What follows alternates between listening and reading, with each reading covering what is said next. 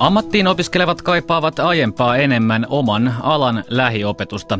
Muun muassa nämä tiedot ilmenevät tänään julkaistusta Amis-barometrista. Siitä asiaa lähetyksen aluksi. Yhdysvalloissa käydään kovaa viime hetken kampanjointia niin sanotun nettineutraliteetin säilyttämisen puolesta. Yhdysvaltain viestintävirasto FCC päättää huomenna, kumotaanko nykyinen neutraliteetti. Mistä oikein on kyse ja mitä tasa-arvoiselle verkolle tapahtuu, jos neutraliteetti kumotaan? Itärajan taakse Karjalaan viedään Suomesta edelleen humanitaarista apua. Mitä kaikkea ja miten, siitä asiaa hieman ennen puolta. Puolen jälkeen puolestaan asiaa rakennusalan sääntelystä. Ja lopuksi keskiviikkoiseen tapaan menemme eduskuntaan vallattomasti valtiopäiville, jossa Elina Päivisen vieraana on kolme kansanedustajaa. Minä olen Tuukka Pasanen, tervetuloa ajan tasaan. Ja kuten äsken mainittu, Ammattiin opiskelevat kaipaavat aiempaa enemmän oman alan lähiopetusta. Myös esimerkiksi työssä oppimista haluttaisiin enemmän. Muun muassa nämä tiedot ilmenevät tänään julkaistusta Amisbarometrista, jonka ovat tehneet Suomen ammattiin opiskelevien liitto Sakki ja opiskelun ja koulutuksen tutkimussäätiö Otus. Toimittajamme Mira Steenström tapasi nuoria muun muassa lähihoitajaksi hiljattain valmistuneen Riko Martikaisen, joka kertoo kuinka paljon hänellä oli lähiopetusta. Sitä oli tosi paljon, että minä olen ollut aina todella kiitollinen siitä, kuinka paljon sitä omassa oppilaitoksessani oli. Että pidettiin sitten tosi paljon huolta, että teoria oli aina ensimmäisenä, käytiin tosi paljon teoriaa läpi ja sitten sen jälkeen siirtyi vasta työssä oppimiseen. Koska tietenkin, jos sie periaatteessa tiedä, mitä sun kuuluu tehdä teorian avulla, niin et sä pysty sitä tekemään aina käytännössä koska me kaikki ihmiset opitaan eri tavalla. Työssä oppiminen, kuinka paljon sitä sitten oli? Oltiinko esimerkiksi sairaaloissa tai muualla? Kuinka paljon harjoitteluissa? Mie on työskennellyt tuossa, tai ollut työssä oppimassa justiin lastentarhassa, palvelutalossa, on ollut pitämässä sellaista päivätoimintaa vähän iäkkäimmille ja myöskin viimeisen har, viimeiset harjoitukset olin mielenterveyspäihdelaitoksessa ja plus myöskin tuolla ihan peruskoulussa olin avustamassa. Et minulla on ollut tosi monipuolinen, missä olen päässyt käymään. Mitä mieltä olet sitä määrästä? Se määrä itse asiassa lähihoitajilla on myöskin jo todella korkea. Et muista just puhunut niin valmistumista niin monen opettajan kanssa että jos sitä aiotaan vielä lisätä, niin tavallaan se määrä tulisi olemaan aika korkea. Et normaalisti viimeiset harjoitukset meillä oli yhdeksän tai kuusi viikkoa, ja siitä vielä vedettäisiin vielä enemmän, niin se kattaa tosi paljon muita opintoja sitä omasta mielestäni. Asta Kotonen, sinä tosiaan opiskelet turvallisuusalaa. Kuinka paljon teillä on opettajan pitämää lähiopetusta? Meillä on tosiaan päivisin melkein aina kasista neljään opetusta, että löytyy teoriaa ja ihan käytännön opetusta. Ja työssä oppimista meillä on vikana vuotena puoli vuotta ja ensimmäisen vuoten neljä viikkoa.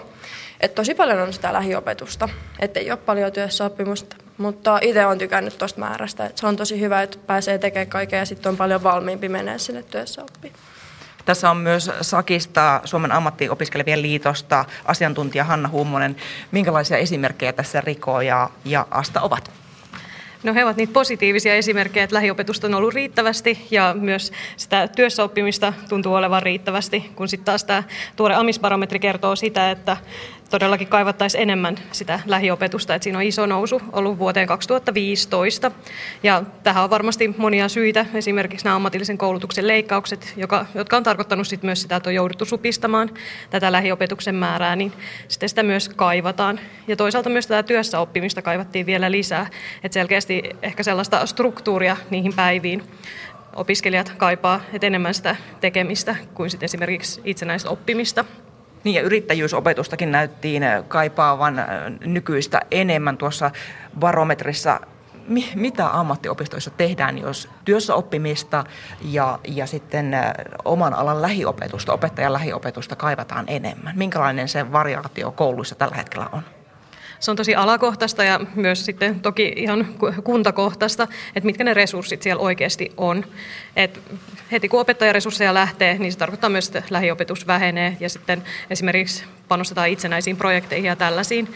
Ja ne voi olla tosi raskaitakin sitten opiskelijoille, kun puhutaan tosi nuorista ihmisistä, niin se, että kuinka paljon siinä sitten joutuu joutuu myös tota, jotenkin johtamaan itseään niissä opinnoissaan, kun sitten vertaa esimerkiksi lukioon, jossa on todella niin kuin selkeät rakenteet ja läsnäolopakot verrattuna näihin, niin että sitä variaatiota on tosi paljon. Riko ja Asta, jos teillä ei tätä tällaista lähiopetusta olisi, niin miltä se tuntuu? Minkälainen visio se esimerkiksi teidän alalla olisi, Asta? No, meillä on niin semmoinen kattava ala, että siinä tarvii tosi paljon opetusta, niin kuin opettajilta varsinkin, niin mä olisin varmasti aika hukassa ainakin itse. Et se on tosi iso osa ja tosi merkittävä osa. Entä Riko?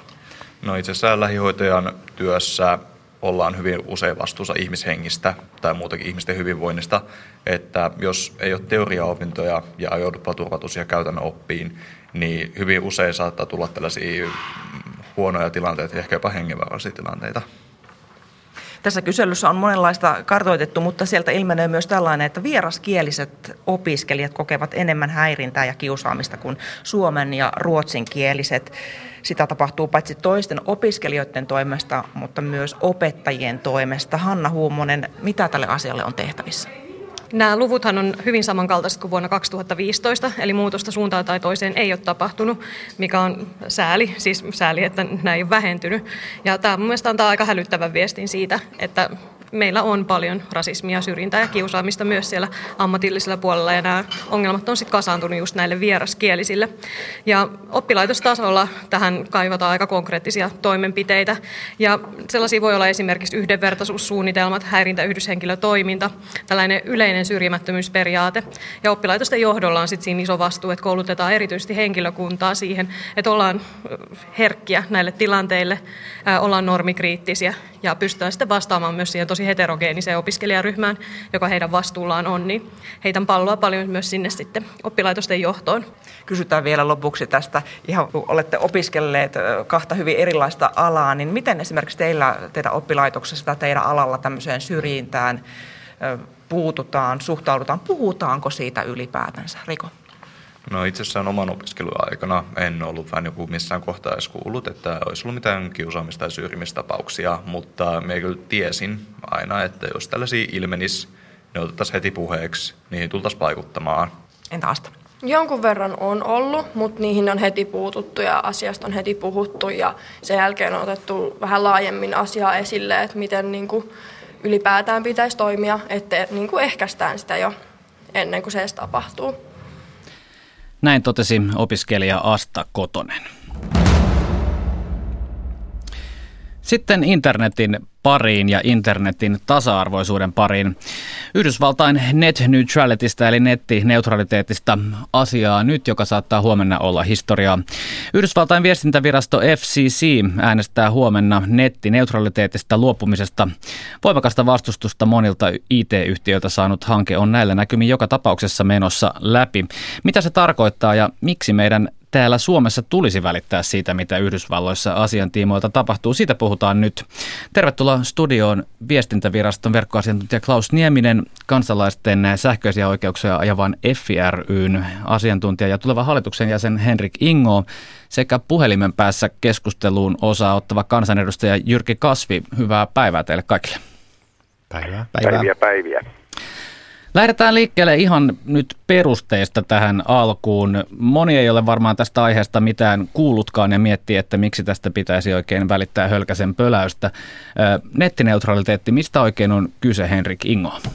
No, no kyse on ihan yksinkertaisesta periaatteesta, että kun kuluttajana ostan nettiliittymän joltain operaattorilta, niin mä oletan, että sen liittymän kautta mä voin käyttää kaikkia verkon palveluja, web-sivut – Netflixit, YouTubeit, kaikki latautuu tasavertaisesti, kaikkiin ylipäätänsä on pääsy tasavertaisesti.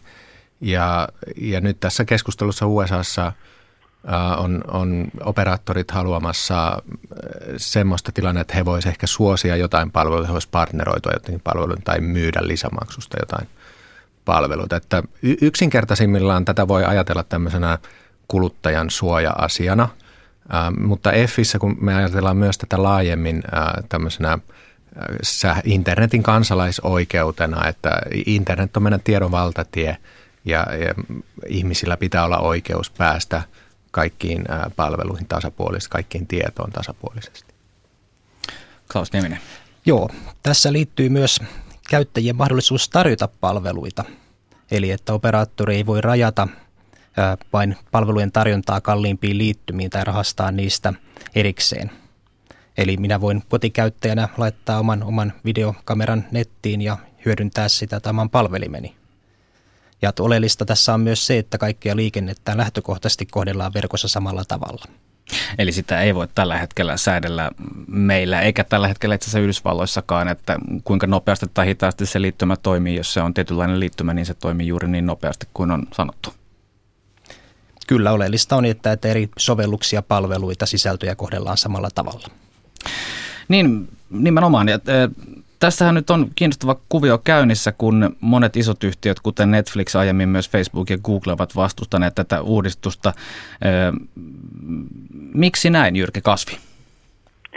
No lähinnä siitä syystä, että ne pelkää, että amerikkalaiset teleoperaattorit alkaa sitten suosia omia yrityksiään, että esimerkiksi näillä operaattoreilla on omia mediayhtiöitä ja omia näiden teleyhtiöiden kanssa kilpailevia yhtiöitä. Ja esimerkiksi tämä nykyinen FCCn johtokunnan puheenjohtaja Ait Paiton aikaisemmin Verisonin opera- toimitusjohtajana ajanut sitä, että Googlen maksupalvelua ei voisi käyttää heidän, heidän liittymillään, että pitää käyttää heidän omaa maksupalveluaan. Tämä on ehkä se suurin, suurin pelko. Ja jos niin kun ajatellaan, miltä tämä kuluttajan kannalta nyt sitten näyttäisi, niin voisi ajatella, että meillä olisi vaikka kaksi pizzataksia, joista toinen maksaa isompaa tiemaksua, niin sen pizzataksit saa ajaa 120 ja kilpailijan pizzataksit saa ajaakin vain 60. Mistä seuraa, että kuluttajat käyttää tietysti sitä, jonka pizza tulee nopeammin. Itse mietin tuossa eilen, hyvä tämä pizzataksivertaus, itse mietin tällaista kaupan kassavertausta, että jos S-Markettiin pääsee minuutissa ja pienempään kauppaan pääsee tunnissa, niin luultavasti S-Market saattaa siinä asiakkaita viedä. Onko tällaiset vertaukset mistään kotoisin, Herri Kingo? No tämmöistä tasapainoasemaa tai epätasapainoasemaa tässä pyritään luomaan. Et, ja operaattorit toimii tässä ikään kuin tullimaksubisneksessä, että he on palveluiden ja, ja netin käyttäjien välissä ja he voi luoda tämmöisiä hidasteita keinotekoisesti tai, tai joskus myös vähän niin kuin vahingossa. No mennään tuohon yritysdynamiikkaan kohta. Vielä edelleen tästä kuluttajan näkökulmasta. Tästähän on jo jotain esimerkkejä nähty maailmalla kehittyvissä maissa. On muun muassa näkynyt tällaisia erilaisia operaattoreiden tarjoamia kytkykauppoja, että Facebookin käyttö voi olla vaikkapa ilmaista, mutta muusta netin käytöstä pitää sitten maksaa. Tai sitten vaihtoehtoisesti vaikka WhatsAppin käyttö on ilmaista, muusta netin käytöstä pitää maksaa ekstraa. Klaus Nieminen, onko tällaiset kuviot tuttuja? Joo, kyllä tietyllä tavalla näitä on esitelty eri maissa. Meillä onneksi Euroopassa tilanne on se, että, että tämän tyyppinen rajoitettu liittymä on selkeästi kielletty ja sillä turvataan avoin internet. Tavoitteena operaattoreilla voi olla näissä tapauksissa myös se, että, että videosisällöt vievät suurimman osan kaistasta ja verkkoja täytyy päivittää. Kyse on myös siitä, kuka maksaa tämän lystin. Ja kun mietitään dynamiikkaa, niin silloin etenkin isommat yritykset voivat tarjota rahaa ja, ja tota, pienemmillä toimijoilla voi olla vaikea päästä markkinoille. Minkälaisia lakisäädöksiä meillä Suomessa tällä hetkellä on? Onko meillä EUn kautta nämä kaikki turvattu vai onko meillä vielä omia lakia päälle? Meillä on EU-asetus, jota sovelletaan kaikissa EU-maissa ja tällä turvataan avoin internet ja käyttäjien mahdollisuus siihen palvelujen käyttämiseen ja tarjoamiseen. Eli siinä mielessä turva on aika vahva ja meillä tältä osin ei tarvitse huolestua. Mä voisin tuoda tuohon vähän kontekstia.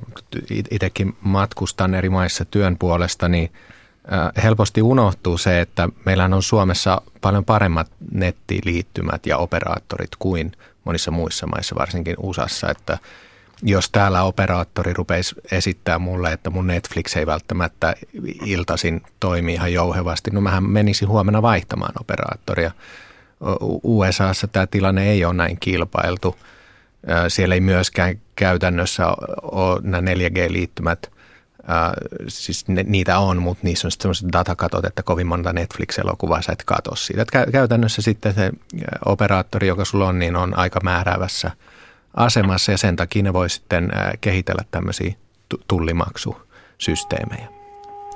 Niin, Yhdysvalloissa pääosin voisi sanoa, että siellä on kolme palvelun tarjoajaa, jotka ovat ehdottomassa määräävässä markkina-asemassa Verizon, Comcast ja AT&T. Jyrki Kasvi, kun katsot poliitikon näkökulmasta tätä tilannetta, niin miltä se näyttää? No ensinnäkin Yhdysvalloissa tämä markkinatilanne ei ole ihan niin hyvä kuin miltä se kuulostaa säätös, että siellä olisi kolme kilpailevaa operaattoria monella alueella. On vain yksi, jolta käytännössä voi saada sen palvelun, eli vaihtoehtoja ei ole, eikä siellä on, ei ole haluttu ohjata sääntelyllä niin markkinoita kuin ehkä Euroopassa on tehty, mutta ainakin Suomessa tämä on onnistunut tähän asti paremmin. Mutta vaikka meillä nyt Euroopassa tämä sääntely on kunnossa, niin kyllähän nämä samat paineet, mitä Yhdysvalloissa on, jotka on nyt johtamassa tähän päätökseen, on myös täällä ja samat intressiryhmät loppaa myös täällä vastaavanlaista lainsäädäntöä. Että Oletko itse kohdannut tämä, sellaista, sellaista lobbausta? No kyllä, sitä on tässä vuosia varrella tullut nähtyä. Tämähän on kysymys nyt siitä, että Obaman aikana Yhdysvalloissa annettu säädös purettaisiin. Eli tämä on jatkuvaa kisanhännänvetoa näiden eri intressiryhmien välillä. Mutta on yritysdynamiikkaa, mä haluaisin vielä sanoa sen, että nyt niin kuin Yhdysvallat on kyllä ampumassa itseään pahasti jalkaan, koska juuri tämän ansiosta, että netti on neutraali, niin monien pienten yritysten on ollut helppo kasvaa suuriksi kun niin ei ole tarvinnut maksaa siitä, että ne pääsee nettiin, että pystyy käyttämään niitä, sitä netin infrastruktuuria. Eli nyt voi hyvinkin käydä niin, että ei enää tule samalla tavalla kuin Netflix. Se oli ihan pikkufirma joku aika sitten. Facebook oli pikkufirma joku aika sitten. YouTube oli pikku, pikkupalvelu joku aika sitten. Jos nyt yrittäisit perustaa jonkun vastaava, niin joutuisit maksamaan siitä, että pystyt käyttämään sitä kaistaa. Niin hyvin helposti käy niin, että ne isot yhtiöt ei päästä sua sinne markkinoille enää. Niin tästä, tästä on hyvin pitkälti kyse. Tämän takiahan eh, netissä nimenomaan nettiaktiivit ovat kovasti olleet eh, barrikaadeilla asian puolesta. Eh, kiinnostavaa tässä on toisaalta tämä ikään kuin kahteen suuntaan toimiva kuvio. Tässähän esimerkiksi Google ja Facebook ovat olleet sekä Netflix vastustamassa tätä FCCin pyrkimystä purkaa neutraliteettia, vaikka voisi ajatella, että se myös vahvistaisi niiden omaa markkina-asemaa suurina yhtiöinä. Miten näet tämän kuvion, Jyrki Kasvi? No ne on itse päässeet nykyisen asemaansa nimenomaan tämän netin neutraliteetin ansiosta, että he vielä muistaa sen. Että nimenomaan tämä loppaus sitten sen edestä, että neutraliteetti pitäisi purkaa, tulee operaattoreilta. Tämähän ei olisi niin, kuin niin iso ongelma, jos teleoperaattorit olisi vain teleoperaattoreita, eikä pyrkisi itse olemaan myös palveluntarjoajia ja sisällöntuottajia. Eli siinä syntyy sitten hyvin epäreilu kilpailuasetelma, jos tämän hanan ääressä istuu sitten tämä kilpaileva yritys, joka pystyy sitten kontrolloimaan, kuka tälle hänen omille markkinoille tai hänen markkinoille pääsee, jossa hän on itse toimijana myös. Klaus Nieminen. Tässä on oleellista varmasti Googlen ja muiden isojen nettipelurien käytöksessä myös se, että myös nämä toimijat pelkäävät joutumassa maksamaan tai huonompaan asemaan kilpailussa operaattorin omia palveluita vastaan, joten on aivan ymmärrettävää myös heidän, heidän toimintansa. Joo, tässä mu- muistuttaisin vielä toisesta puolesta. Tämä on kaikki ihan totta, miten tämä liittyy Googleen ja Netflixiin ja startupeihin ja operaattoreihin, mutta tämä on se kaupallinen puoli. Et mä ajattelisin tätä myös silleen, että jos operaattorit alkaa tarjoa sellaisia paketteja, että vaikka teineille on tämmöinen Facebook-paketti, että pääsee sosiaalisiin medioihin, mutta ei pääse esimerkiksi Wikipediaan sillä liittymällä – niin mihin se vie meidän maailmaa, että meistä tulee ihan idiootteja sitten seuraavasta sukupolvesta sen jälkeen. Klaus Nieminen. Niin, tai niin. mä voin esimerkiksi niin. sitten äh, tilata vain sellaiset netti- ja sosiaalisen median palvelut, jotka vahvistaa mun maailmankuvaa, niin mulla ei ole enää edes teoriassa mahdollista päästä sellaisen tiedon äärelle, joka, jonka kanssa mä voin olla eri mieltä. Niin. Klaus Nieminen. Ja tässä on hyvä muistaa myös se, että, että mikäli ylilyönteihin lähdetään, myös paineet varmasti USAn päässä tämmöisen pysyvämmän säädännön luomiselle kasvavat. Eli kaikki riippuu kuitenkin operaattoreiden toimenpiteistä ja, ja siitä, että mihin tämä oikeasti vaikuttaa. Täytyy kuitenkin muistaa, että Suomessakin meillä on ollut pitkään tilanne, samoin kuten Euroopassa ja USAssa. Tätä säädäntöä ei ole ollut. Mm. Ja siinä mielessä säädännön purkaminen ei välttämättä johda katastrofiin. Eli loppujen lopuksi me joudumme odottamaan nyt myös niitä toimenpiteitä operaattoreilta ja selkeän arvioimaan tarkemmin vaikutuksia.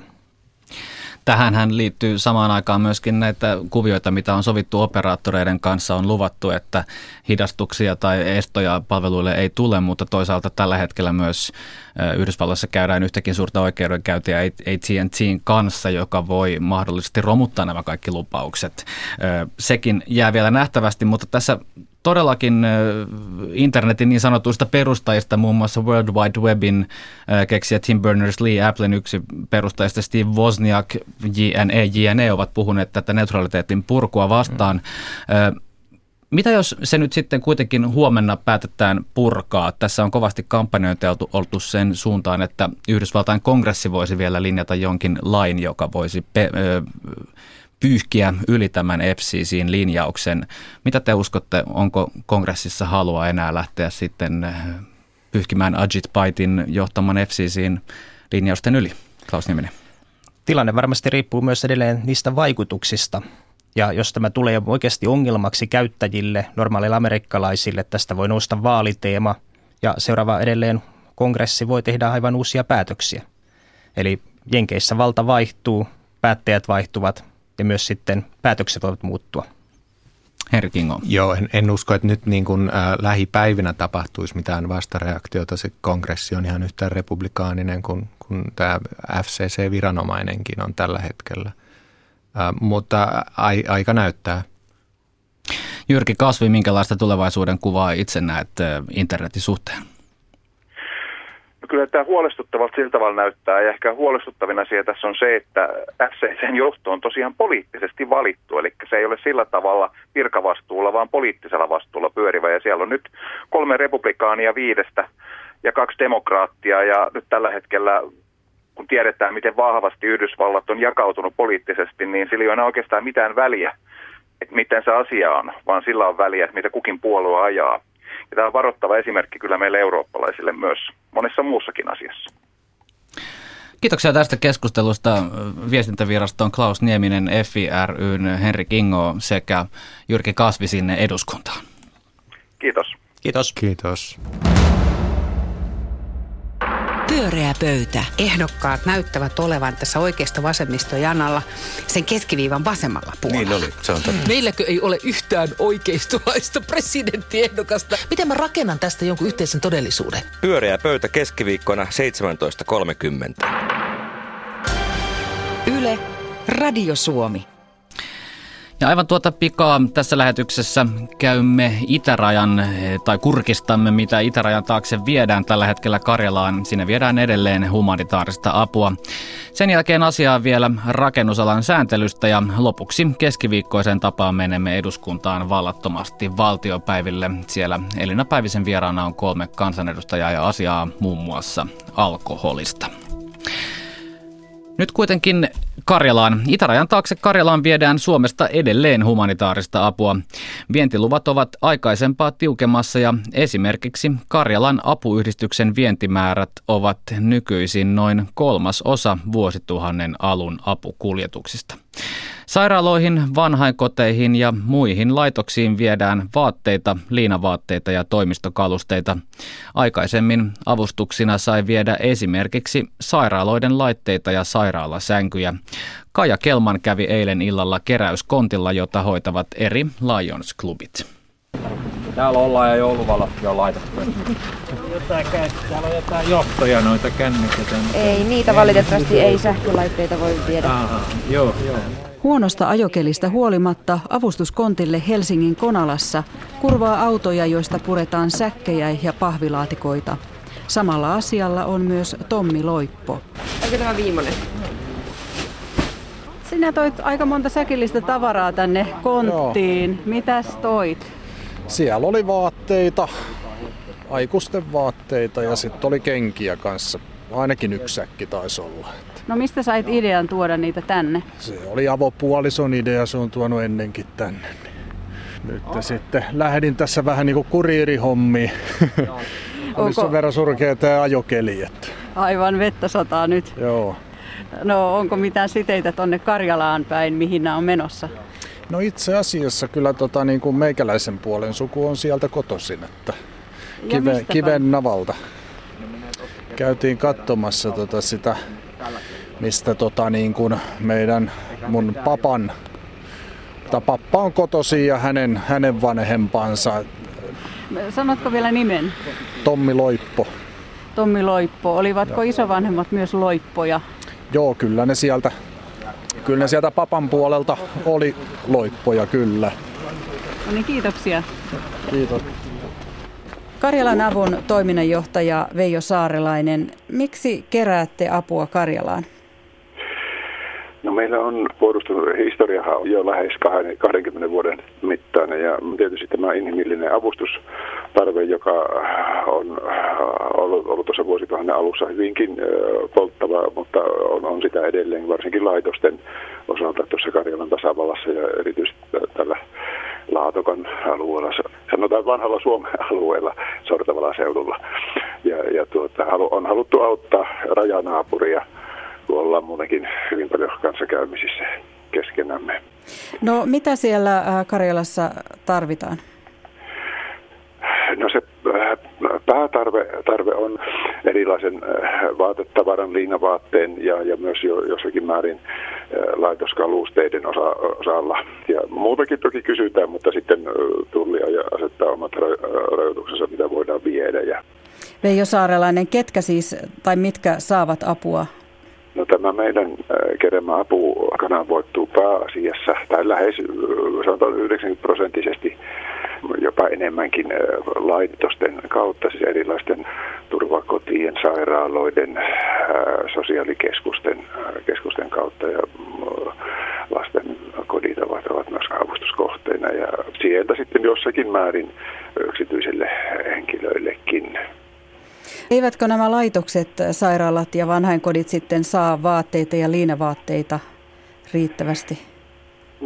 No kyllä se tilanne valitettavasti on, on heidän kannaltaan on monta kertaa hyvin, hyvin kriittinen silleen, että kun he toimintaansa varten pääasiassa saavat tuen Moskovasta ja Karjalan tasavallan hallinnolta niin, että palkat pystytään maksamaan ja henkilökunta ylläpitämään, mutta tuota sitten kaikki, kaikki muut tarvikkeet joudutaan hankkimaan jostain muualta ja, ja niistä, on, niistä on puutetta hyvinkin paljon, paljon monesti. Et esimerkiksi just nämä liinavaatteet niin tässä viime keväänä ja syksyllä, kun veimme, veimme isohkon erään pussilakannoita ja pyyheliinoja samalla Matterosan sairaalaan ja Petroskon päihdesairaalaan, niin siellä oltiin kovasti, kovasti kiitollisia tästä, tästä erästä.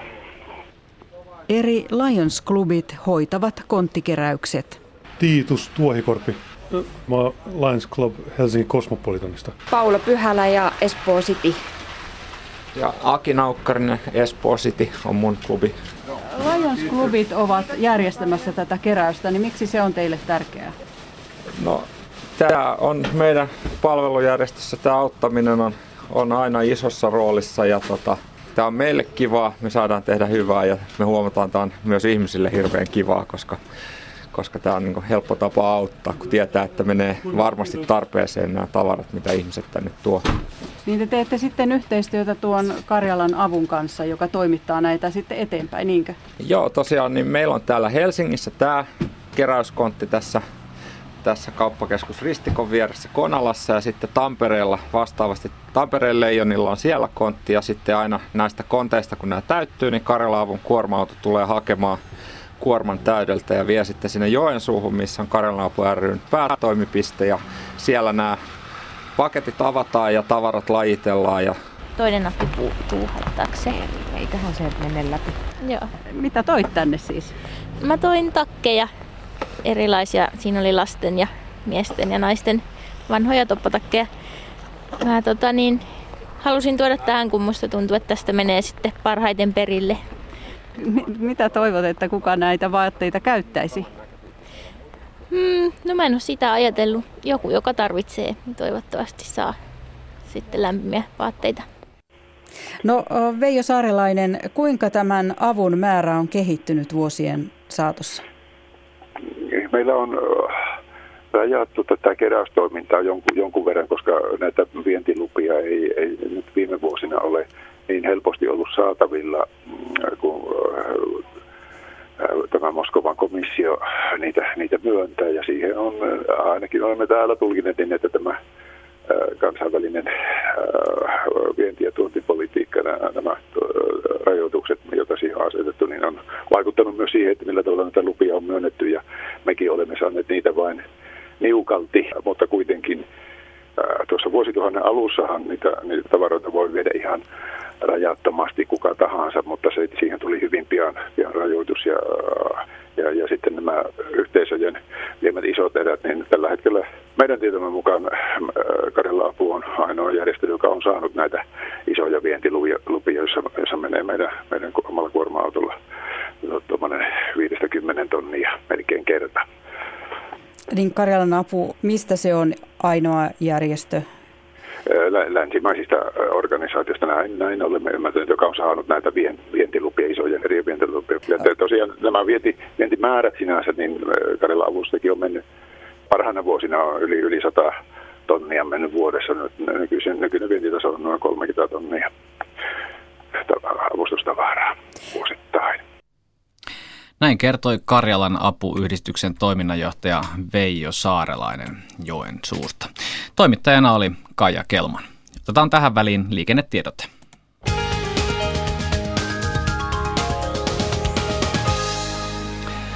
Ja liikennetiedote tielle 46 Kouvolan ja Heinolan välille. Tarkempi paikka Kouvola-Kytömaa tien 15 risteyksestä noin 2 kilometriä Heinolan suuntaan.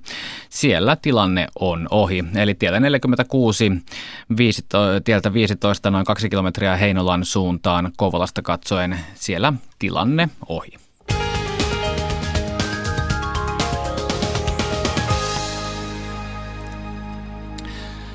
Rakennusalaa säädellään Suomessa usein eri asetuksin. Esimerkiksi ensi vuoden alusta tulee voimaan asetus, joka edellyttää lupaa vaativalta rakennushankkeelta kosteuden hallintaselvitystä. Mutta pystytäänkö lukuisten asetusten avulla todella saamaan aikaan parempaa jälkeä? Ja millä tolalla kosteudenhallinta ylipäänsä on? Yliinsinööri Katja Outinen ympäristöministeriöstä avaa tilannetta. Ministeriön näkökulmasta toivomme luonnollisesti, että näillä velvoittavilla, velvoittavilla säännöksillä saadaan aikaan parempaa laatua ja, kiinnitettä, ja sitä, että ihmiset kiinnittäisivät paremmin ja entistä enemmän huomiota koko rakennushankkeen kosteuden hallintaan ihan sieltä alkuvaiheen hankesuunnittelusta ihan käyttöön, käyttöön ja käyttöönottoon asti. Pystyttekö tarkentamaan, kuinka asetuksella saadaan parempaa jälkeä konkreettisesti?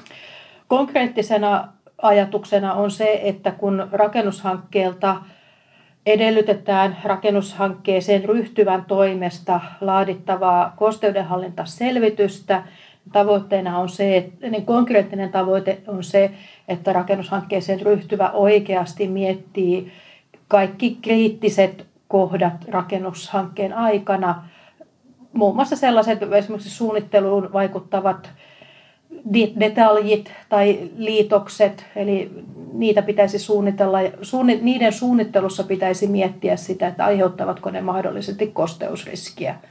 Ja vastaavasti sitten myös asetuksen vaatimuksella toivotaan sitä, että rakennushankkeeseen ryhtyvä kiinnittää huomiota myös kosteudenhallinnan resurssointiin, eli että ryhtyvä ryhtyvä varaa riittävästi henkilökuntaa ja myös aikaa kosteudenhallinnan huomioimiselle ja sitten myös riittävän pitkän rakentamisajan. Onko teillä tiedossa, kuinka tehokkaasti säädöksiä noudatetaan? Ministeriöllä ei ole tilastotietoja tai vastaavaa asiasta. Toivetilana on se, että asetuksia kaikki noudattaisivat, mutta luonnollisestikin jo tähän, tähän mennessä voimassa olleita kosteusmääräyksiä, niin on, on nähtävissä, että kaikilla työmailla määräyksiä ei noudateta. Eli että esimerkiksi rakennustarvikkeita on säilytetty työmaalla ilman riittäviä sääsuojauksia. Mikä tässä tuoreessa asetuksessa on parannus entiseen? Parannus entiseen on selkeästi tämä kosteudenhallintaselvityksen vaatiminen ja lisäksi parannuksena voidaan katsoa olevan se, että korjaus- ja muutostöille ja vastaaville on nyt luotu omat säännöksensä. Aiemminhan uudisrakentamisen määräyksiä sovellettiin soveltavin osin. Tällä, näillä uusilla täsmennyksillä toivotaan olevan se vaikutus, että säännöksiä tulkittaisiin eri puolella Suomea samalla tavalla. Kuinka iso kysymys kosteudenhallinta on rakennustyömailla? Kosteudenhallinta on selkeästi iso kysymys. Hyvällä hankkeen toteutuksella ja hyvällä kosteudenhallinnalla edesautetaan merkittävästi siihen, että saadaan aikaan terveellisiä ja turvallisia rakennuksia. Itse näkisin, että kosteudenhallinta on viime vuosina selkeästi parantunut. Jokainenhan näkee tuolla kadulla kulkiessaan, että esimerkiksi korjaustöissä käytetään nykyään entistä enemmän sääsuojauksia, rakennukset on huputettuna ja näitä tiimoilta voidaan todeta, että kosteidenhallinta on varmasti paremmalla tolalla. Miksi kosteudenhallinta on niin tärkeää? Hyvällä kosteuden hallinnalla saavutetaan, saavutetaan se, että rakenteet rakennetaan kuivissa oloissa ja rakenteet, rakenteista on esimerkiksi rakennuskosteus poistunut riittävästi ennen kuin niitä pinnoitetaan. Kosteuden kuivumista hidastavilla aineilla tämä edesauttaa siihen, että rakennuksista tulee kosteudeltaan hyvällä tasolla olevia ja niiden sisäilma on terveellistä ja turvallista. Ympäristöministeriön yliinsinööriä Katja Outista haastatteli Mikael Mikkonen. Eduskunnassa puidaan parhaillaan ensi vuoden budjettia. Karsan edustajia keskusteluttaa myös häirintä ja alkoholilaki. Valtiosalissa on vieraineen nyt Elina Päivinen. Valtiosaliin ovat saapuneet tällä kertaa edustajat Elina Lepomäki kokoomuksesta, Kari Kulmala sinisestä tulevaisuudesta ja Tarja Filatov SDPstä. Tervetuloa. Kiitos. Kiitos. Tuolla sal- suuressa salissa puidaan parhaillaan budjettia tai sen budjetin käsittely on aloit- aloitettu, mutta aloitetaan ensin tämänpäiväisestä uutisesta. Yle julkaisi siis tänään kyselyn NATO-jäsenyydestä ja kuten muissakin viimeaikaisessa kyselyssä, kyselyissä kannatus on laskussa. Nyt noin viidennes vastanneista kannattaa Suomen NATO-jäsenyyttä. Yllättääkö tämä tulos teitä? Elina Lepomäki. No mua itse asiassa ei sinänsä yllätä, koska siis Suomessa ei varsinaisesti olla niin kuin, käyty Natosta mitään niin syväluottavaa keskustelua viime vuosina. Jotenkin on takeruttu sellaiseen NATO-optiokeskusteluun ja ajateltu, että vaikka olisi tilanne mikä hyvänsä, niin, niin tota, meillä olisi ikään kuin vaihtoehtoja hakea silloin hyvä liittouma meille. Ja tasavallan presidentti on jatkanut tätä retoriikkaa myös tämän presidenttivaalien alle. Ja sitten taas vastaavasti, kun katsotaan tutkimuksia, jossa kansalaisista kysytään, että Olisitteko valmiita liittymään NATOon, jos Suomen ulko- ja turvallisuuspoliittinen johto sitä ehdottaa, tai jos valtiojohto on kääntynyt sen kannalle, niin silloin enemmistö suomalaisista on sen kannalla. Eli kyllä meillä selkeästi on tällainen pieni ää, ikään kuin kuilu sen välillä, mitä, mitä kansa ehkä tietää tästä todellisesta turvallisuuspoliittisesta tilanteesta ja, ja sen tarpeesta, ja, ja, ja mitä sitten toisaalta valtiojohto kertoo. Tarja Filatov. Mä luulen, että se kertoo aika hyvin sen tavallisen suomalaisen ihmisen ajatusmaailman, ettei nähdä tavallaan tarvetta sille muutokselle, mitä NATO tietyllä tavalla aiheuttaisi. Ja että suuri osa poliitikoista jakaa tämän näkemyksen. Ja toisaalta mun mielestä se, että jos valtiojohto ehdottaisi NATOon liittymistä, niin se kertoo minusta tietyllä tavalla positiivista siitä, että meillä luotetaan meidän tämmöiseen pitkään ulkopoliittiseen linjaan, jossa Suomella on optio, mutta jossa säilytään liittoutumattomana. Että musta siinä ei ole mitään yllätystä. Ja mä luulen, että tämä alenema johtuu osittain siitä, että aiheesta ei ole juurikaan keskusteltu. Ja silloin semmoinen asia unohtuu ja sitten ajatellaan, että no se ei ole tarpeellista. Mutta mä itse pidän tätä meidän linjaa aivan oikeana ja osuvana, että se optio on olemassa, mutta tällä hetkellä meillä ei ole mitään tarvetta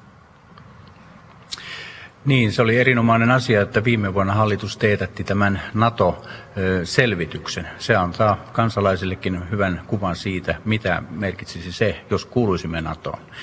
Ja tässä nyt tietysti eh, tavan kansalaisen niin on vaikea ymmärtää näitä asioita. Et siinä mielessä en pitäisi kansanäänestystäkään hyvänä asiana, koska meidät eh, kansanedustajat on valittu tänne eduskuntaan päättämään tästä asiasta ja meillä pitää olla se paras tieto näistä NATO-asioista. Tämänpäiväinen Alma-median kysely puolestaan kertoo, että reilu puolet suomalaisista odottaa presidenttiehdokkailta selvää NATO-kantaa. Kuinka isoksi teemaksi odotatte NATO-jäsenyyden nousevan näissä vaaleissa, vaalikeskusteluissa? Elina Lepomäki. No mä oon kyllä odottanut sen nousevan ja toistaiseksi nyt aika, aika tota menestyksettä. Mä yhdyn tuossa Tarjan analyysiin siitä, että, että varmaankin yksi keskeinen selittäjä sen takana, että, että ikään kuin tämä kannatus on, on laske, laskeva on se, että Natosta ei ole, Natosta ei ole puhuttu ja, ja mun mielestä on aivan selvää, että, että demokratiassa, kun tehdään niinkin suurta ulko- ja turvallisuuspoliittista linjavalintaa presidenttiä valitessa, niin, niin tästä pitäisi käydä hyvinkin syvällinen keskustelu. Eikä pelkästään Natosta, vaan kaikista Suomen harjoittamista yhteistyömuodoista ja toisaalta siitä, että minkälainen meidän nykyinen oma valmius on merkittävän kriisin iskiessä. Ovatko presidenttiehdokkaiden NATO-kannat tulleet selville tähän mennessä tässä kampanjoinnissa? No mä luulen, että ne kannat on sinänsä tullut selväksi, että jos ajattelee, että NATO-myönteisin ehdokas on varmaan RKPn ehdokas ja kaikki muut ovat tällä suhteellisen yhteisellä pidättyväisellä linjalla. Mutta mun mielestä olisi tärkeää, että puhuttaisiin turvallisuuspolitiikasta ja puhuttaisiin niistä eri osioista ja koitettaisiin avata sitä sillä tavalla, että, että se on ikään kuin helpommin ymmärrettävissä, kun ulkopolitiikassa ja varsinkin turvallisuuspolitiikassa mennään herkästi semmoisen niin kuin slangin ja jarkonin taakse, joka vieraannuttaa ihmisiä ja kuitenkin on meidän jokaisen turvallisuutta koskevista asioista kyse. Ja mun mielestä on ollut tärkeää esimerkiksi se, että Tuula Haatainen on nostanut tätä laajemman turvallisuuden käsitettä, koska se on osa turvallisuuspolitiikkaa. Ja se musta herkästi näissä tämmöisissä isoissa keskusteluissa unohtuu. Näin sanoi Tarja Filatov, Kari Kulmala Sinisistä. Niin, ulkopolitiikkahan on presidentin tärkein tehtävä ja siinä onnistuminen. Ja kyllä se NATO-asiat on silloin hyvin oleellinen asia, tätä ulkopolitiikan hoitamista. Että kyllä nämä NATO-asiat niin pitää tulla presidenteiltä näissä haastatteluissa esiin. Mun mielestä tota, tästä jargonista liittyen ulko- ja turvallisuuspolitiikkaan, niin olisi jatkanut sen verran, että, että oikeastaan yksi keskeinen harhaanjohtamisen muoto Suomessa onkin ollut viime vuosina se, että puhutaan ikään kuin jostain olemassa olevasta NATO-optiosta. Mä mä oon itse työskennellyt pitkään rahoitusalalla ja tiedän, että optio on sopimus. Siinä on allekirjoitukset alla, siinä on kaksi, kaksi osapuolta. Mutta Suomella, Suomella valitettavasti ole tällaista sopimusta, ei ole mitään oikeata NATO-optiota, se on meidän omassa päässä.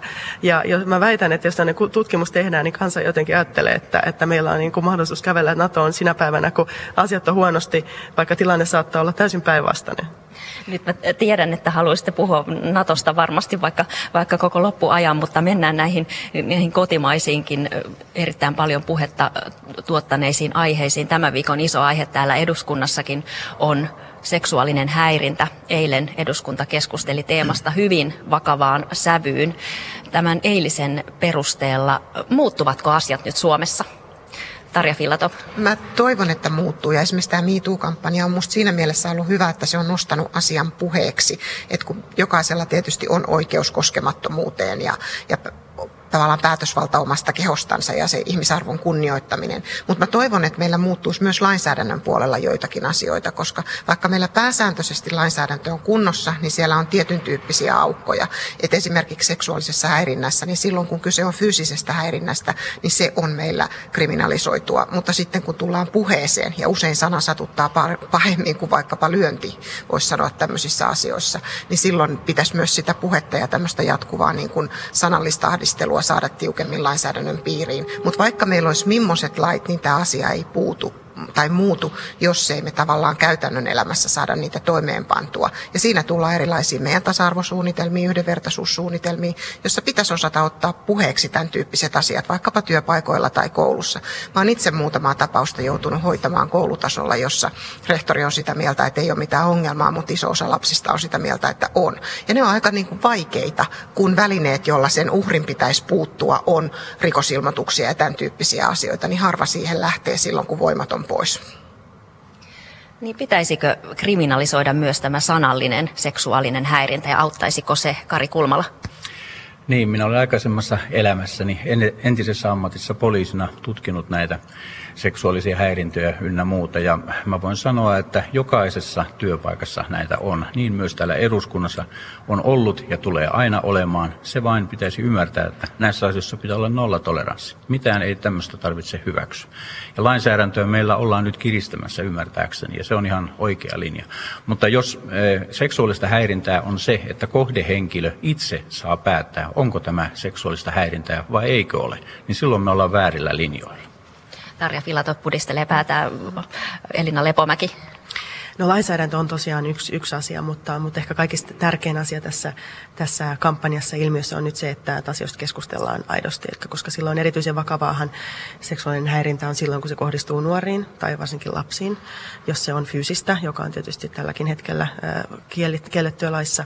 Ja sitten toisaalta, jos se on työpaikalla, niin kuin Kari tuossa sanoi, niin kuin hyvinkin yleistä, jos se tapahtuu niin kuin tällaisesta valta-asemasta ikään kuin asemaan nähden, jossa, jossa henkilöllä ei ole käytännössä keinoja puolustautua, niin tota, mun mielestä meidän pitää lainsäädännössäkin ottaa, ottaa huomioon tällaiset asiat ja nimenomaan pyrkiä semmoiseen, semmoiseen neutraliteettiin, jossa nimenomaan ei ole mahdollista uhrin yksin määrittää, että mikä on seksuaalista häirintää ja mikä ei. Oikeusministeri Antti Häkkänen esitti eilen laajaa kansanliikettä tämän asian korjaamiseksi. Käynnissä on ollut jo kansan, jonkinlainen kansanliike, Me Too, me myös, Dammenbrister. Keitä vielä kaivataan mukaan? Tarja Filatov. Mä oikeastaan ajattelin sen oikeusministerin vetomuksen sillä tavalla, että meidän kaikkien, että okei, nyt on MeToo-kampanja, jossa ihmiset on kertonut asioista ja se on tehnyt tämän ilmiön näkyväksi, mutta nyt pitäisi löytää niitä välineitä, joilla siihen puututaan. Ja hän haastaa siihen meitä kaikkia mukaan. Ja sen takia mä puhuin esimerkiksi näistä ohjelmista, koska ne on vaikkapa työpaikalla tai koulussa se väline, jolla voidaan ottaa näitä asioita esiin ja puheeksi. Et me ollaan vähän tämmöinen vai, vaikenemisen kulttuurimaa, jossa herkästi sellaisia asioita, jotka tulee iholle, niin niistä ei puhuta. Ja jos ei niistä puhuta, niin siinä tilanteessa, kun kriisi on päällä, niistä on vielä vaikeampi puhua ja niitä on ikään kuin se uhrin on vaikea tulla esiin ja vaatia oikeuksiansa. Ja se on tämän koko järjestelmän ongelma, mikä meillä on. Ja siihen me tarvittaisiin sitä rohkeutta ja tukea. Mutta totta kai silloin, kun käydään oikeutta, niin silloin pitää olla näyttöä. Ja se ongelma on juuri se, että miten sä sitten, jos se näyttöprosessi on ihan yhtä ahdistava ja ihan yhtä niin kuin tavallaan vahingoittava uhrille kuin itse teko, niin näistä meidän pitäisi päästä irti. Ja lopulta niin, niin tota oli lainsäädäntö kuinka hyvä, hyvänsä, niin, niin kyllähän tämä on lopulta kulttuurinen asia ja, ja semmoinen asia, jossa yhteiskunta ja, ja ikään kuin kansalaiset itse ovat vahvasti vastuussa asioista. Mutta pitää myös pitää mielessä se, että, että tämän ei myöskään saa antaa mennä niin liiallisuuksiin siltä osin, että, että mennään jotenkin niin kuin, tällaisen vahvasti sananvapauden rajoittamisen puolelle tai, tai, tai semmoiseen tilanteeseen. Itse työskentelin ennen eduskuntaan tulemista niin investointipankissa Lontoossa ja, ja silloin minusta oli erityisen kummallista sitä se, että esimerkiksi jotkut amerikkalaiskollegat eivät tulleet mun kanssa samaan aikaan hissiin, jos olin yksin ainoana silloin 25-vuotiaana naisena siellä. Että et on sekin vähän niin kuin liiallisuuksiin menemistä ja hätävarjelun liiottelua. Ette toivo sellaista kulttuuria tänne? Ei tietenkään, musta se on totta, että näissä on herkkiä asioita, mutta mä luulen, että tällä keskustelulla voidaan myös hakea niitä raameja, että arjessa ihmiset ymmärtää, että mikä on, on sopivaa ja mikä ei ole. Ja jollekin joku voi olla sopivaa ja jollekin toiselle ei. Ja siinä musta tullaan juuri tähän, että kyllä sillä uhrin tuntemuksella on merkitystä, koska kyse on siitä, että se on ei-toivottua. Eihän se tarkoita sitä, että, että seksuaalinen kanssakäyminen on kielletty tai flirttaaminen on kielletty tai sellaiset asiat, joilla me niin kuin kommunikoidaan toistemme kanssa. Ja sen takia tätä yhteistä keskustelua tarvitaan, jotta saadaan myös jonkunlaista yhteistä käsitystä siitä, että mikä on sopivaa ja mikä ei. Ja silloin myös sen uhrin on helpompi tulla, jos yleinen mielipide on sitä, että tällainen, käsit, tällainen niin kuin kohtelu ei ole sopivaa. Kari Kulmala. Niin, mä pahasti epäilen kanssa, että tämä erinomainen keskustelu, mitä eilenkin tuolla täysistuntosalissa käytiin, niin tämä lopulta kääntyy vastakkain. Eli tässä äh, niin sanotusti hyvä asia menee nurin.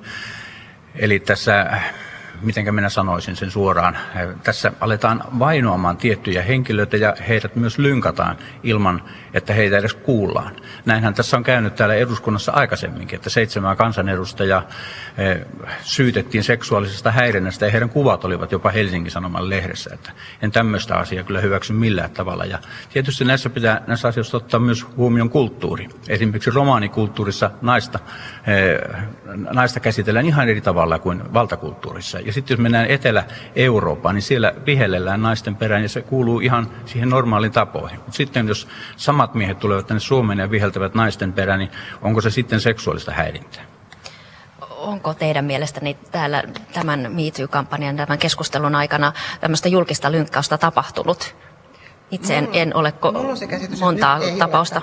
Tähän, tähän edustajien esimerkkiin viitataan muutaman kerran ja sen takiahan tämä on niin vaikea asia, että millä sä näytät toteen ilman, että tapahtuu oikeusmurhaa kumpaakaan suuntaan. Et ei se, että syytetään jotakin, niin se ei tee kenestäkään rikollista, mutta ei saa olla myöskään niin, että jos uhri hakee itsellensä apua, niin ikään kuin häntä ruvetaan syyttämään siitä, että sä olet provosoinut tai sä olet liian herkkänahkainen tai kyllä tällaista pitää kestää. Et sen takiahan seksuaalisessa häirinnässä niin kuin oleellista on se, että se on ei-toivottua sen henkilön kohdalta, johon se kohdistuu. Ja mun mielestä edustaja Lepomäki sanoi hirveän hyvin sen, että silloin kun ollaan esimerkiksi valta-asemissa, niin silloin pienemmätkin asiat on merkityksellisiä kuin silloin kun ollaan tasavertaisia ja voidaan paremmin puolustautua. Ja mä toivon, että tämä keskustelu ei typisty eduskunnan ongelmiin, jotka on kiistattomia ja, ja niistä, niistä pitää päästä irti. Mutta se isompi ongelma on tuolla maailmassa ja monilla muilla työpaikoilla, jossa asiasta ei edes puhuta. Toinen tunteita herättävä aihe ennen joulua täällä eduskunnassa ovat alkoholilait. Sote-valiokunnalta, siis sosiaali- ja terveysvaliokunnalta odotetaan mietintöä alkoholilaista. Sen pitäisi valmistua näinä päivinä, sillä eduskunnan, teidän kaikkien on määrä siitä äänestää vielä, vielä siis ennen joulua. Ja kuuma peruna tässä asiassa on se, että kuinka vahvaa alkoholia ruokakaupassa saa myydä. Hallitus on esittänyt alkoholiprosentin nostamista 4,7 5,5. Hallituspuolueet ovat sopineet, että edustajilla on äänestyksessä vapaat kädet. Oletteko jo päättäneet oman kantanne? Elina Lepomäki. No kyllä mä kannatan tätä alkoholilakia ja, ja sitä, että nämä suuremmat prosentit saadaan myös kauppoihin. Kari Kulmala. No minä olen vielä vähän siinä ja siinä, että miten asialle teen. Mä olen äänestäjiltä kysynyt, että kun he menevät kauppaan ja hakevat olutta, niin katsovatko he ensin promillen perään tai prosentin perään vai ostavatko he sen oluen tai viinin maun perusteella. Ja tähän mennessä kaikki ovat sanoneet, että maun perusteella. Entä Tarja Filatov?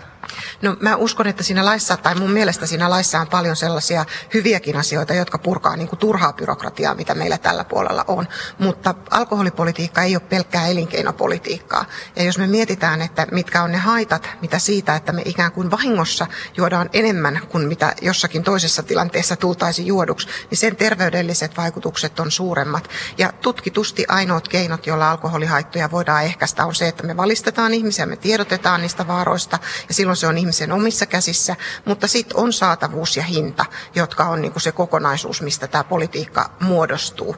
Ja mä en suhtaudu kauhean suopeasti siihen, että meillä tulisi ikään kuin korkeammat prosenttirajat, mutta sen sijaan mä itse ajattelen, että jossakin muussa, jos me mietitään vaikka, musta vähän hassua, että, että maatilalta saa myydä viiniä, kun suomalaisista marjoista saisi parempaa likööriä esimerkiksi. Että miksei me voitaisiin miettiä sen laadun kehittämisen näkökulmasta tätä politiikkaa, eikä vaan aina taistella siitä, että mikä on joku prosenttiosuus, mutta kaikkia pykäliä en siinä laissa hyväksy. STT mukaan alkoholiveroihin kaavailut korotukset peruuntuvat, jos eduskunta ei hyväksy prosentin nostoa hallituksen linjaamaan 5,5. Siinä tapauksessa ensi vuoden budjettiin tulisi 100 miljoonan euron aukko. Miten aukko paikattaisiin näin nopealla aikataululla? Hymyil, hymyileviä. Tähän mä en osaa vastata, koska se on hallituksen Kari Kulmala. No yleensähän se ylimääräinen raha on otettu tuolta liikenteestä, eli sieltä varmasti rokotettaisiin lisää. Jos ei muuta, niin automaattisesta liikennevalvonnassa niin lasketaan taas pudotus, tai puuttumisrajaa vaikka yhdellä kilometrillä, niin taas tulee rahaa valtion pohjattomaan kirstuun. Näin varmaan tullaan tekemään. Katsotaan kuinka käy, ehditäänkö siitä äänestää tästä alkoholilaista ennen joulutaukoa. Nyt käynnissä on budjetin, budjetin käsittely ja budjetin palautekeskustelu. Sitä käydään ensi keskiviikkoon saakka. Ja eilen kerrottiin, että valtiovarainvaliokunta, jonka jäseniä Lepomäki ja Kulmala olette, osoitti joululahja rahaa 40 miljoonaa euroa muun muassa opetukseen, tiehankkeisiin ja poliisille. Menevätkö rahat oikeaan osoitteeseen? Tarja Filatov? No mun mielestä tämä opetukseen menevä raha on ehdottomasti oikea osoite, että jos ajatellaan, että meillä on, nyt just tuli uusi amisbarometri, joka kertoo, että meillä on noussut huomattavasti se määrä oppilaita, jotka toivoisivat enemmän lähiopetusta. Ja se, miksi lähiopetusta on vähän, niin siihen yksi suurin syy on se, että on, on ollut niin voimakkaita säästöjä. Ja kyllä meillä varmaan tämän yleisen turvallisuusnäkökulmankin näkökulmasta ihmiset toivoo, että me pidetään huolta siitä, että, että poliisi myös näkyisi vähän kadulla, eikä, eikä pelkästään niin kuin toimistoissa tai jossakin muualla, no tämä on vähän käristetysti sanottu, mutta kyllä mä olisin toivonut isompia korjauksia. Ja ehkä tähän isoon talouspoliittiseen kuvaan, että, että meillä yhä edelleen niin kuin moni pienituloinen, heidän tulonsa tulee leikatuksi. Ja sitten se seuraus on se, että ihmiset hakee toimeentulotuesta niitä samoja euroja, jotka he olisivat voineet saada suoraan. Ja mä en usko tällaiseen säästöpolitiikkaan. Kari Kulmala ja Elina Lepomäki vielä lyhyesti loppuun. Millä perusteella nämä, nämä joululahjarahat, eli se, mikä, mikä tuota, valtiovarainvaliokunnalla, eduskunnalla on varaa siihen budjettiin laittaa omia aloitteita, niin millä perusteella nämä kohteet valitaan? No kyllä ne ainakin niissä jaoksissa, missä minä olin mukana, niin valittiin sen mukaan, mikä oli kriittisimmät pisteet. Eli ihan kriittisyyden perusteella. No tähän alkuperäiseen kysymykseen, että onko se ikään kuin se allokaatio oikea, niin, niin tota, tietenkin kun meillä on ö, demokraattisesti valittu eduskunta ja täällä sitten kansanedustajat saavat pieniä rahoja siirrellä tässä budjetin valtavassa kehyksessä johonkin suuntaan, niin varmaan väistämättä se demokratiassa on oikea, mutta itse kyllä kääntäisin kysymyksen siihen, että minkä ihmeen takia me puhutaan näistä joulurahja, joululahjarahoista viikkotolkulla, kun puhutaan 0,001 prosentin kokoluokasta suhteessa koko valtion budjettiin, joka on edelleen alijäämäinen, elämme noususuhdanteessa ja otamme silti vielä kolme miljardia velkaa. Suomi on aivan järkyttävän suurissa ongelmissa edelleen. Ja tämä on se, mistä meidän pitäisi puhua, eikä siitä, että saatiinko jonnekin pari miljoonaa lisää. Valitettavasti tuo aika loppuu. Minulla olisi ollut erittäin monta kysymystä muun muassa tästä alijäämästä, mutta kello 15 Yle Uutiset lähestyvät. Päästän teidät jatkamaan tuota budjetin käsittelyä, joka siis jatkuu kohta kohdalta maraton istunnoissa aina näillä näkymin ensi keskiviikkoon saakka. Pääsette ilmeisesti ilta, iltatöihin kaikki edustajat. Kiitos oikein paljon haastattelusta Elina Lepomäki kokoomuksesta, Kari Kulmala sinisestä tulevaisuudesta ja Tarja Filatov SDPstä. Palaamme tänne eduskuntaan vielä ensi keskiviikkona. Kiitos. Kiitos. Ja kiitoksia Elina Päivinen sinne eduskuntaan kansanedustajien kerran.